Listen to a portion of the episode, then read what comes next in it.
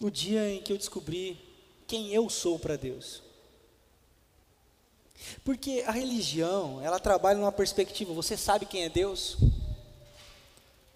Normalmente as pessoas religiosas olham para uma pessoa que sofre e diz assim: "Você não conhece a Deus.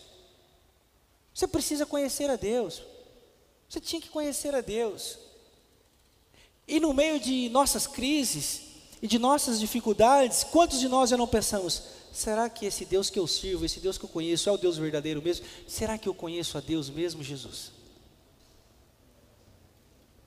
Eis aí um grande desafio, porque, na realidade, o problema não é se você conhece a Deus. A pergunta que vem depois dessa é: Deus sabe quem é você? E aí você poderia me responder: Claro que eu sei, claro que eu sei. Deus sabe quem sou eu, Deus sabe de todas as coisas. Deus sabe de todas as coisas. Mas aí, quando nós vamos para o livro sagrado, a gente vai abrir lá em Gênesis capítulo 3, a gente vai ver uma conversa de Jesus com Adão. E na conversa de Jesus, de Jesus, de Deus com Adão, na conversa de Deus com Adão, surge uma pergunta muito interessante de Deus para Adão: Adão, aonde está você? E aí eu devolvo a pergunta para vocês: Deus sabia ou não sabia onde estava Adão? E por que ele faz essa pergunta? Porque aí vem a terceira pergunta de uma série de raciocínio. A primeira é: você conhece a Deus ou não conhece a Deus? Aí nós dizemos, não, o importante não é isso, o importante é, será que Deus me conhece? Então, aí vem a terceira pergunta: Você sabe quem é você e você sabe o que você é para Deus?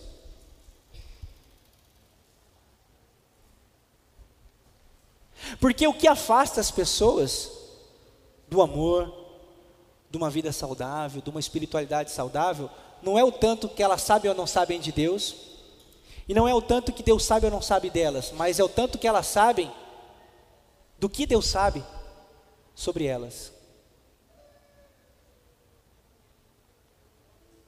Hoje, pela manhã,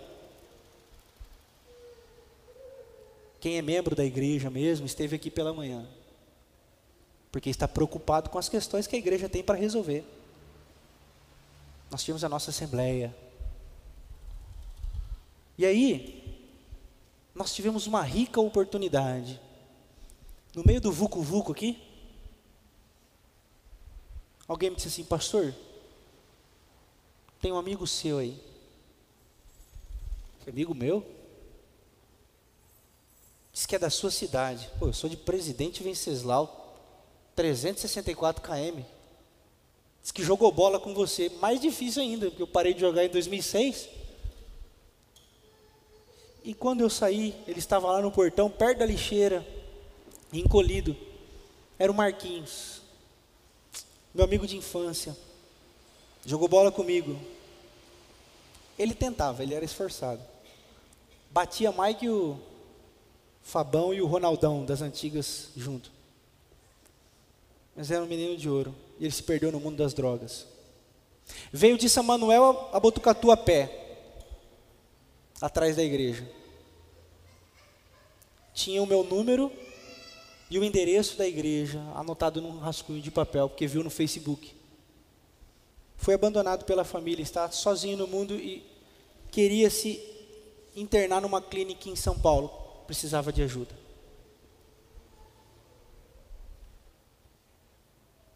Por que, que eu estou dizendo tudo isso? Porque o que torna as pessoas vistos como escória da sociedade é o tanto que a sociedade faz com que, com que elas se sintam esquecidas por Deus. A sociedade tem um prazer de dizer para as pessoas: vocês são lixo. Vocês não têm valor nenhum. E você quer saber como nós fazemos isso? fazendo o tipo de pergunta: Você está nessa vida? Você não conhece a Deus? nós estamos dizendo para a pessoa: você não tem valor para Deus. Se tivesse, você não estaria desse jeito. E o Marquinho compartilhou uma história comigo que me deixou aos prantos. Eu e minha esposa estamos abalados até agora com a situação dele. Porque ele chegou em Botucatu com muita fome, dormiu num, num pedaço de papelão aqui perto da igreja, esperando a igreja abrir hoje de manhã. É, e ele chegou com muita fome ontem à noite aqui. E ele parou na frente de um restaurante e uma mulher estava jogando um prato de comida cheio. E quando ela foi jogar no lixo, ele disse assim: Não jogue, dá para mim, eu estou com fome. Ela olhou para ele.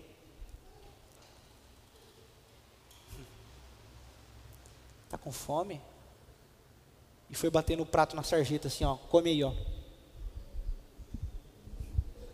Essa é a sociedade meritocrata que nós vivemos. Se você quiser, você pode, é só você se esforçar. Está nessa vida porque não quer, porque quer, porque se quisesse mesmo sair, saía.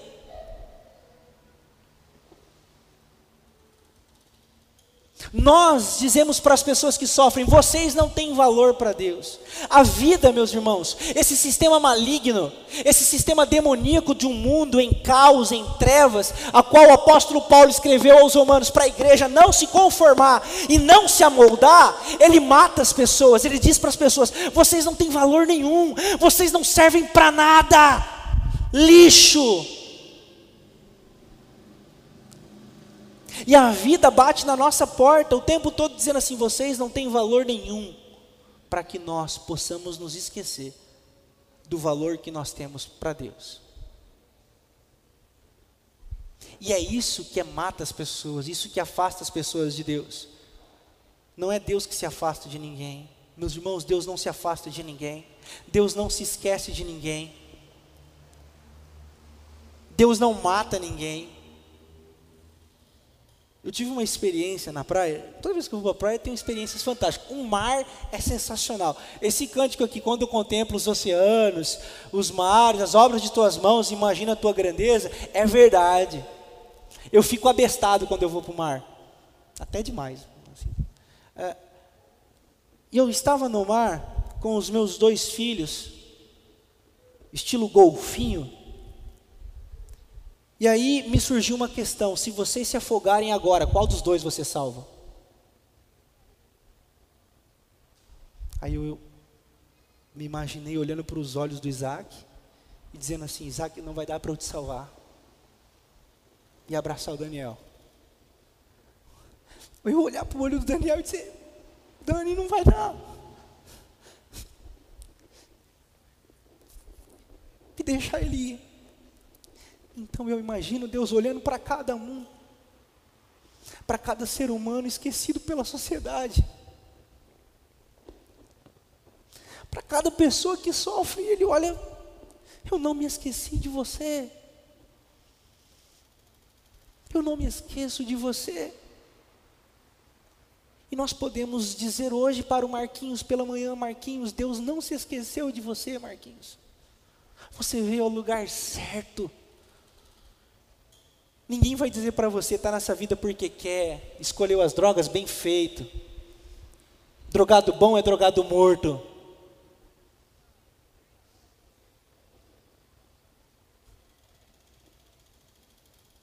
Nós anunciamos um Deus de recomeços, um Deus que abraça e que ama. Mas o problema é que essa semente de Gênesis capítulo 3, versículo 9, está impregnada na humanidade. E essa semente faz a gente se vestir com folhas para esconder quem a gente é de verdade. Essa é a poesia do livro de Gênesis. Adão, quando percebeu que estava nu, porque tinha se transformado naquilo que Deus não queria, tentou se esconder de Deus.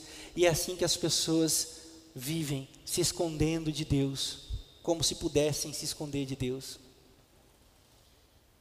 Por quê? Porque perderam o valor que elas, a consciência do valor que elas têm para Deus.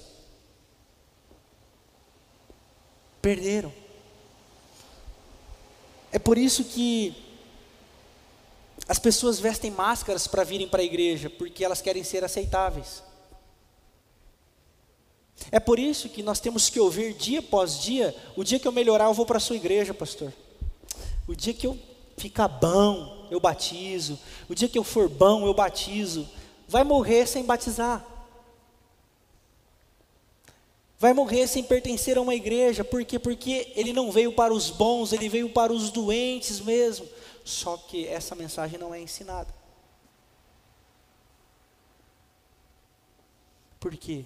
Nós não anunciamos o valor das pessoas para Deus. Nós temos nos preocupado simplesmente com a primeira pergunta: quanto valor Deus tem para você?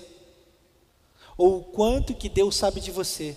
Quando na realidade o que nós precisamos anunciar mesmo é essa terceira pergunta: você sabe o valor que você tem para Deus?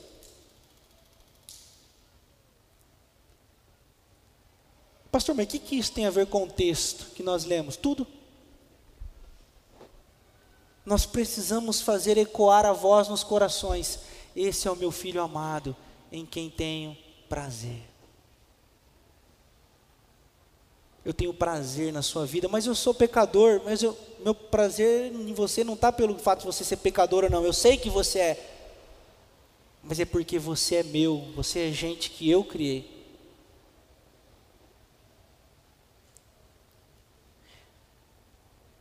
Então, esse versículo de Gênesis, capítulo 3, versículo 9, esse texto, ele ecoa no coração da humanidade, e a humanidade acaba se entendendo: ah, eu sou pecador mesmo, eu corri de Deus, tal, mas não faz as pessoas tirarem as folhas e ficarem nuas diante de Deus.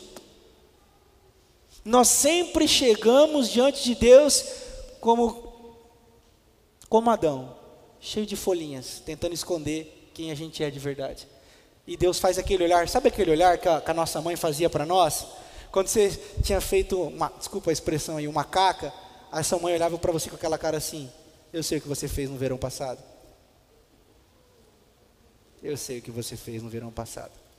Esse seu jeito de coçar a barba, esse seu jeito de passar a mão no cabelo, esse seu jeito de cruzar a perna, eu sei o que você fez.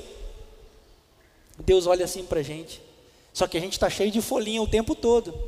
Não, né? Não, porque não, porque não, porque não, porque porque nós perdemos o real sentido da verdadeira pergunta. Será que eu sei mesmo o valor que eu tenho para Deus? Será que eu sei mesmo tanto que Deus me ama? Não. Não. Por quê? Porque nós estamos tentando ser o tempo todo minimamente aceitáveis perante Deus. Nós tentamos ser minimamente aceitáveis o tempo todo para Deus. Isso é tão verdade, isso é tão verdade que provavelmente na sua cabeça, se você começar a responder com um versículo assim, ah, então qualquer um pode se chegar a Deus, eu vou responder sim, e daí? Ah, então agora todo mundo pode? Pode sim, isso te incomoda? Qual é a treta? A treta, a birra, é que nós nos tornamos tão duros que nós queremos o Espírito Santo, muitas vezes, como nós cantamos aqui, para encher as nossas vidas, para nos tornarmos alguma coisa que não vai refletir nada na vida de ninguém, que não vai abençoar nada na vida de ninguém, mas a gente vai estar muito bem com isso e glória a Deus. E glória a Deus, aleluia. Aleluias mesmo.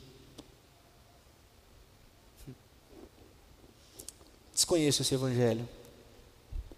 Não leio isso na Bíblia. É muito importante, meus irmãos, essa noite nós tirarmos as nossas folhinhas, todas aquelas que tampam a nossa nudez, para que a gente fique aparentemente aí visível para Deus, pode tirar. Pode tirar. Ele te conhece. Ele sabe todos os seus podres e não cagueta para ninguém. Ao contrário, te ama. Te aceita. E mais, te ajuda a se livrar deles. E nesse primeiro passo, nesse primeiro passo, nós começamos a caminhar para um processo. Um processo de sermos contagiados, como diria Brennan Manning, de um anseio furioso de Deus por nós. O que, que é o um anseio furioso? Furioso não tem a ver com raiva. Furioso, no sentido da palavra que eu quero dizer aqui, não tem a ver com raiva, com furor, com ira, tem a ver com ímpeto. Deus, Ele vem com tudo. Ele vem com todo o seu amor, Ele vem com um amor pesado no sentido tipo assim, não há nada que resista ao meu amor e eu venho sobre você. Eu amo você. É por isso que o apóstolo Paulo escreveu: olha, nada, nada, nem a tribulação, a angústia, fome, nudez é capaz de nos separar do amor de Deus que está em Cristo Jesus. Nada. Esse é o anseio furioso de Deus pelo ser humano. Deus te quer Deus me quer, Deus quer o Marquinhos, Deus quer as pessoas, Deus quer o ser humano, Ele quer todos, sabe por quê? Assim como eu não consegui responder a pergunta de Deus: quem eu vou salvar? Ou quem eu vou deixar se afogar? Deus não quer que ninguém se afogue, é por isso que na palavra de Deus está escrito: não é da vontade de Deus que ninguém se perca.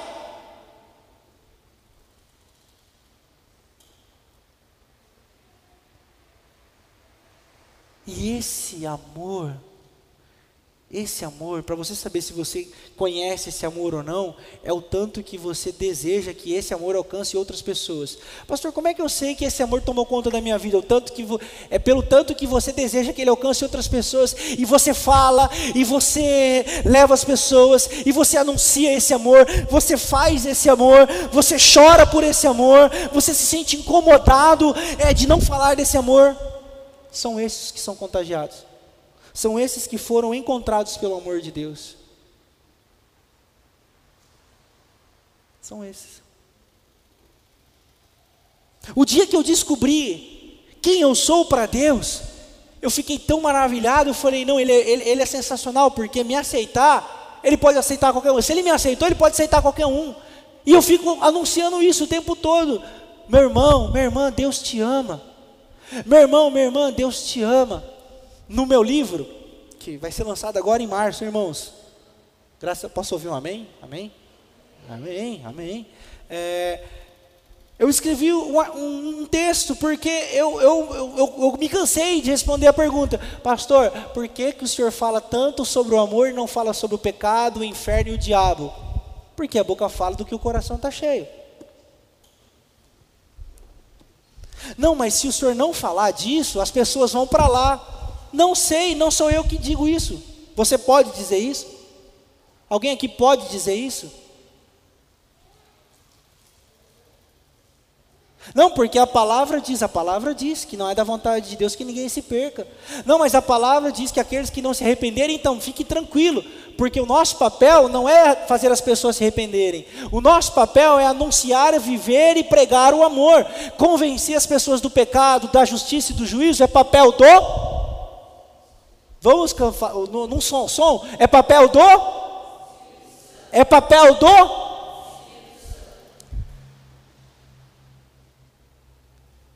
E por que, que a gente vive tão pouco amor e fica tentando convencer as pessoas o tempo todo do pecado que elas estão?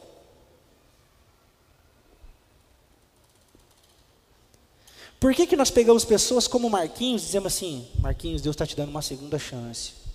Não joga fora. Não faça isso, não faça aquilo. Eu optei lembrar o Marquinhos de quem ele é para Deus. E assim como eu olhei para o Isaac e para o Daniel no mar, eu imaginei Deus olhando para o Marquinhos. Você não vai escapar da minha mão, Marquinhos. E Deus diz para você: Você não vai escapar da minha mão. Não vai sair da minha mão. Eu não te deixo. Eu não te esqueço. Eu não te abandono. Você não está sozinho. Você não está sozinha nessa luta. Eu estou contigo. Eu estou com você. Eu preciso lembrar você disso dessa noite, do valor que você tem para Deus. E esse valor não te torna mais do que ninguém. Ah, eu sou filho de Deus. Ah, então eu sou especial. Não posso sofrer. Irmãos, esse evangelho me dá náuseas. O que eu estou dizendo é que no sofrimento você será consolado, na angústia você será consolada, na dificuldade você tem o Paráclitos, o auxiliador, o consolador, aquele que anda ao lado.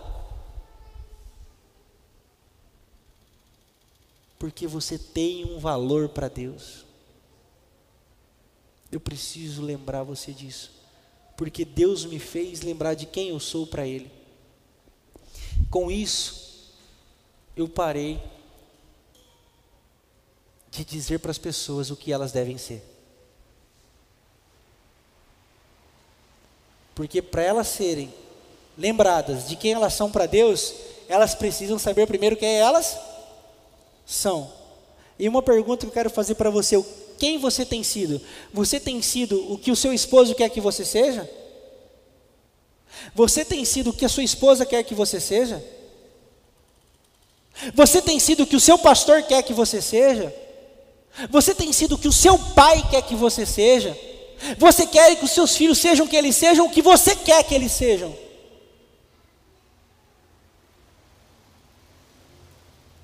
Isso me deu uma consciência de que eu preciso ensinar os meus filhos a respeito do caminho que eles devem andar, porque tão ruim vai ser lá na frente eu ouvir assim: pai, eu queria ser isso, mas por causa de você, não fui, me tornei isso. Que peso, eu não quero isso para a minha vida, eu não quero isso para nenhum membro da minha comunidade. Eu quero que as pessoas sejam quem elas são, com liberdade, com autenticidade, independentemente do que se tornarem. Eu preciso dizer: o amor de Deus te aceita do jeito que você é. Porque é nessa autenticidade que o Espírito vai trabalhar, e não nas máscaras. E não na produção de crentes em série, todo mundo igual, pensa igual, é igual, age igual, fala igual, se veste igual, põe chapéu na cabeça igual, tira chapéu da cabeça igual, respira igual, se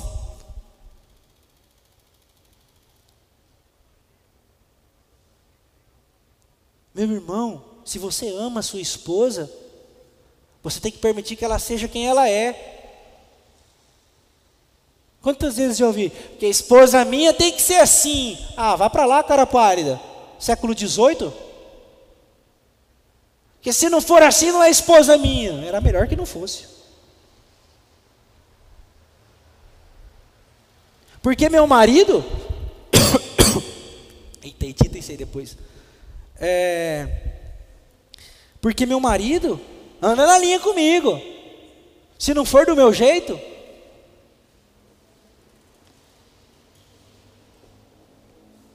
Meu filho vai ser do jeito que eu falar para fazer.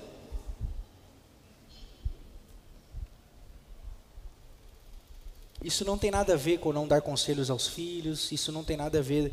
Eu não estou dizendo que os pais não podem orientar os filhos, eu não estou dizendo que os pais não têm que falar com os filhos, não é nada disso. Eu só estou dizendo de um poder de dominação que não permite os nossos filhos ser quem eles realmente são. Isso vai prejudicar a vida deles lá na frente, porque eles nunca vão ser verdadeiros. Ou para serem verdadeiros, vão ter que fugir da sua batuta, vão ter que fugir da sua casa, vão ter que fugir do seu arraial, porque se eles ficarem onde eles estão, não vão poder ser. Então é melhor ter o filho verdadeiro, autêntico, perto de você sabendo quem Ele é, sabendo quem você é e sabendo o que cada um significa para o nosso Pai que está nos céus.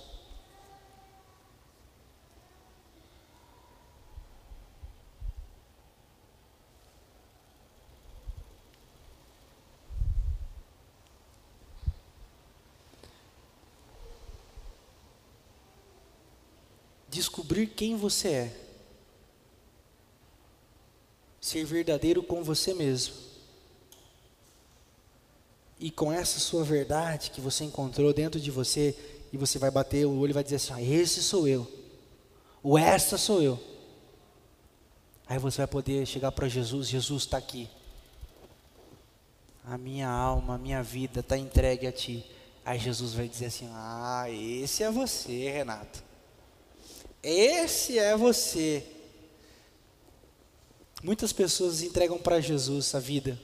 Aí a pergunta que eu faço: Mas qual vida? A minimamente aceitável? Aquela que. Ou aquela vida mesmo autêntica, aquela que. O que as igrejas têm proporcionado? um ambiente onde as pessoas possam ser verdadeiras e entregar essa verdadeira vida para que seja cuidada, tocada e transformada por Jesus, ou uma vida que seja minimamente aceitável para que ela pertença ao arraial religioso?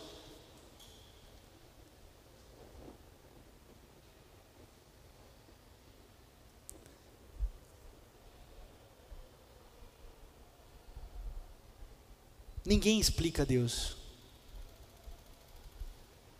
Ninguém explica Deus. Tem uma música do Marcos Almeida, ex-vocalista do, do Palavra Antiga, conjunto Palavra Antiga, chamada Pensei. E ela fala assim: Pensei que só pelo meu pensar tu virias a ser. Pensei que só pelo meu pensar tu virias a ser. E nós seguimos assim, pensando que só porque a gente pensa em Deus, Deus vem a ser nas nossas vidas. E tem muita gente tratando Deus como o sol. Você sabe onde fica o sol? Sei. Você consegue olhar para o sol? Consigo. Você sente o sol? Sinto. Todas as manhãs. O dia todo. Sinto o tempo todo. E o que o sol sabe sobre você? E o que você é para o sol? Nada. Nada. Tem muita gente que trata Deus como sol. Sabe, conhece, sabe para onde olhar, pensa, sente, mas continua lá distante. Apenas lá. Nessa noite eu quero inverter, a, eu quero inverter essa ótica. Eu quero falar do Deus eterno que está aqui, que está aí, em cada um de vocês. Para que quando a dor, para que quando essa sociedade corrompida pelo pecado e pela desvalorização da vida, vier falar, você jamais se perca ou deixe perder o seu valor, porque você sabe quem você é para Deus, você sabe o que Deus pensa sobre você, você sabe o que Ele quer para você. Você se entregou completamente para Ele porque entendeu o que Ele é para você e o que você é para Ele. Então é recíproco, né?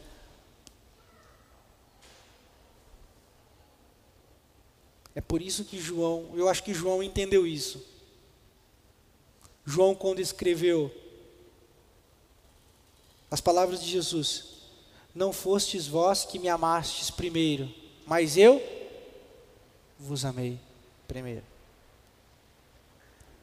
Ele veio primeiro. É Ele quem diz o nosso valor. É Ele quem determina o valor que nós temos. É Ele quem determina quem nós somos para Ele. E nós somos o Filho amado, a filha amada, em quem Ele tem prazer. Se essas palavras que foram ditas a Jesus foi somente para Ele, naquela época, não faz sentido nenhum Jesus ter ouvido aquelas palavras. Me parece que esse texto se encontra nas Sagradas Escrituras, para que quem viu Jesus ouvisse aquela voz e olhasse para Jesus e encontrasse em Jesus o primogênito de todas as coisas. Se no primeiro Adão nós nos escondemos, Se no primeiro Adão nós fugimos de Deus, se no primeiro Adão nós procuramos o culpado pelo pecado, se no primeiro Adão nós dizemos para Deus: o culpado é essa mulher que você me deu, essa árvore que tu botou aí, se no primeiro Adão nós fugimos de Deus, no segundo Adão Diz Paulo aos Romanos: nele nós temos a redenção completa, nele nós temos o acolhimento de Deus, nele nós podemos ouvir a voz do alto dizer: Nesse eu tenho prazer. Se em Adão, o primeiro, o ser humano se escondeu, em Jesus, em Jesus, por Jesus, o ser humano pode ser visto e é visto por mim, e eu digo a ele: Eu tenho prazer em você. Eu tenho prazer na sua vida. Eu cuido da sua vida. Nós podemos celebrar a vida. Nós podemos celebrar esse amor. Não se esqueça jamais do dia que você descobriu quem você é para Deus. Filho amado, filha amada, em quem Ele tem prazer. É por isso que lá um pouquinho antes de você voltar na sua Bíblia aí, é, você vai abrir lá em Sofonias. É um livro que você conhece, provavelmente já passou várias vezes na leitura, né, no seu dia a dia. Enfim, não é não, estou brincando. Esse livro é, quase ninguém lê, né? Mas está na Bíblia, está na Bíblia. Volta um pouquinho suas Bíblias, as suas páginas aí na sua Bíblia, aí você vai voltar lá, é, Ageu, antes de Ageu, você vai abrir lá no capítulo 3 de Sofonias. E nós vamos ver a voz do Eterno ao seu povo. Essa é a voz do Eterno, e eu quero finalizar o nosso papo dessa noite com esse texto. O Senhor, o seu Deus, está em seu meio, poderoso para salvar. Ele se regozijará em você, com o seu amor renovará. Ele se regozijará em você com brados de alegria. Eu ajuntarei os que choram pelas festas fixas, os que se afastaram de vocês, para que não mais lhe pese como vergonha. Eu, o Senhor, ajunto vocês, vocês que estão dispersos, vocês que estão longe, eu trago todos para perto de mim. Todos. E aqui, não estou falando dos bons, eu estou falando dos meus filhos, diz o Senhor. É por isso que nós vemos Jesus colocando a mesa, partindo o pão e dando graças e dizendo: Esse é meu corpo que é dado em favor de vocês. Esse é meu sangue que é derramado em favor de vocês.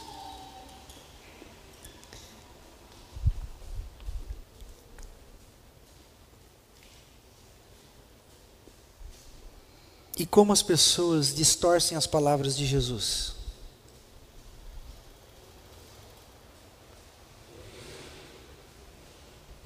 A ceia não é para os bons a mesa não é para os bons.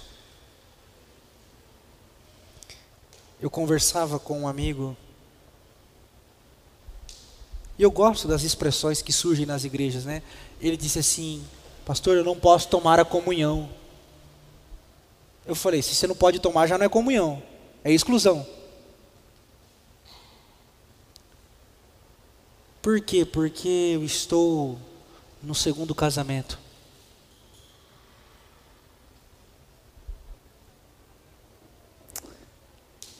Nessa métrica de pecados, quem poderia se assentar nessa mesa?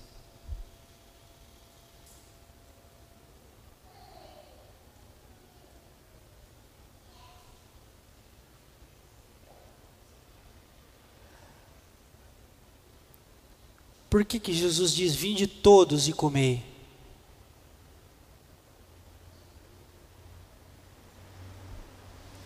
Por que, que Jesus diz que ele morreria para redimir o mundo? O mundo não é para os bons. O mundo não é dos bons. O mundo é dos maus, pelos quais Jesus morreu. Se você, assim como eu, se encontra nesse pacote, eu tenho uma boa nova. Ele te convida a recomeçar.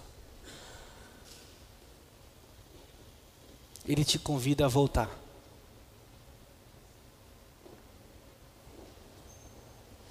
Eu não acredito numa comunhão que exclui. Eu não acredito numa comunhão que diz: hoje você não senta na mesa do Pai. Porque eu não consigo imaginar Deus dizendo essas coisas.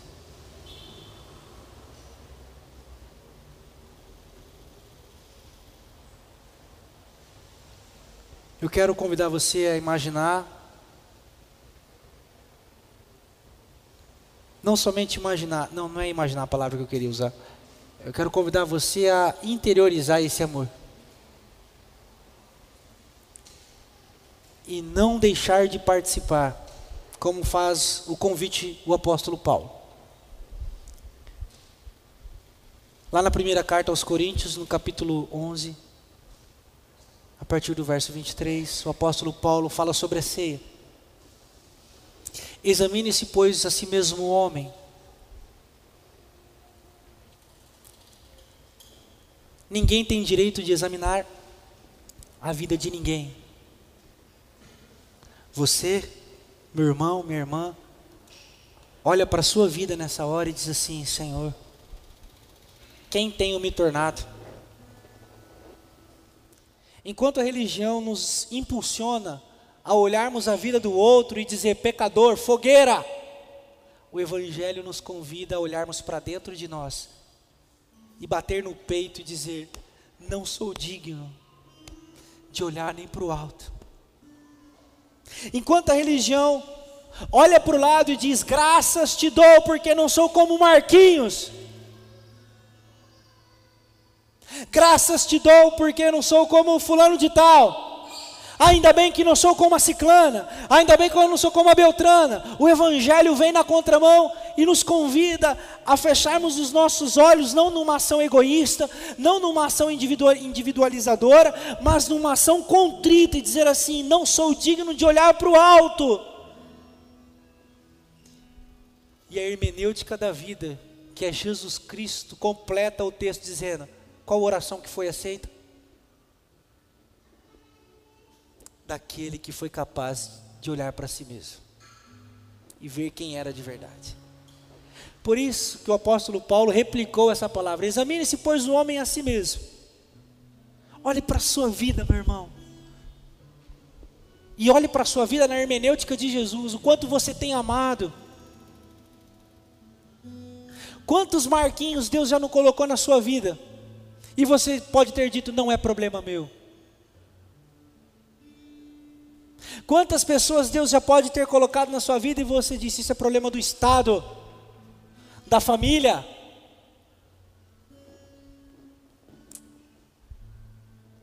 Me vem à memória as palavras de Jesus. Que bom. Entrem todos vocês que me deram de comer quando eu tive fome que me deram de beber quando eu tive sede, que me vestiram quando estava nu e que me visitou quando eu estava preso. Quando fizemos isso, Senhor? Quando vocês fizeram a todos os meus pequeninos, vocês fizeram a mim. Eis aí o desafio do Evangelho. Essa é a hermenêutica da vida que encontrou Jesus. Examine-se examine no seu coração nessa hora, feche seus olhos. Não se esqueça de quem você é. Não se esqueça do valor que você tem. E coloque-se como parceiro de Deus nessa missão de redimir o mundo.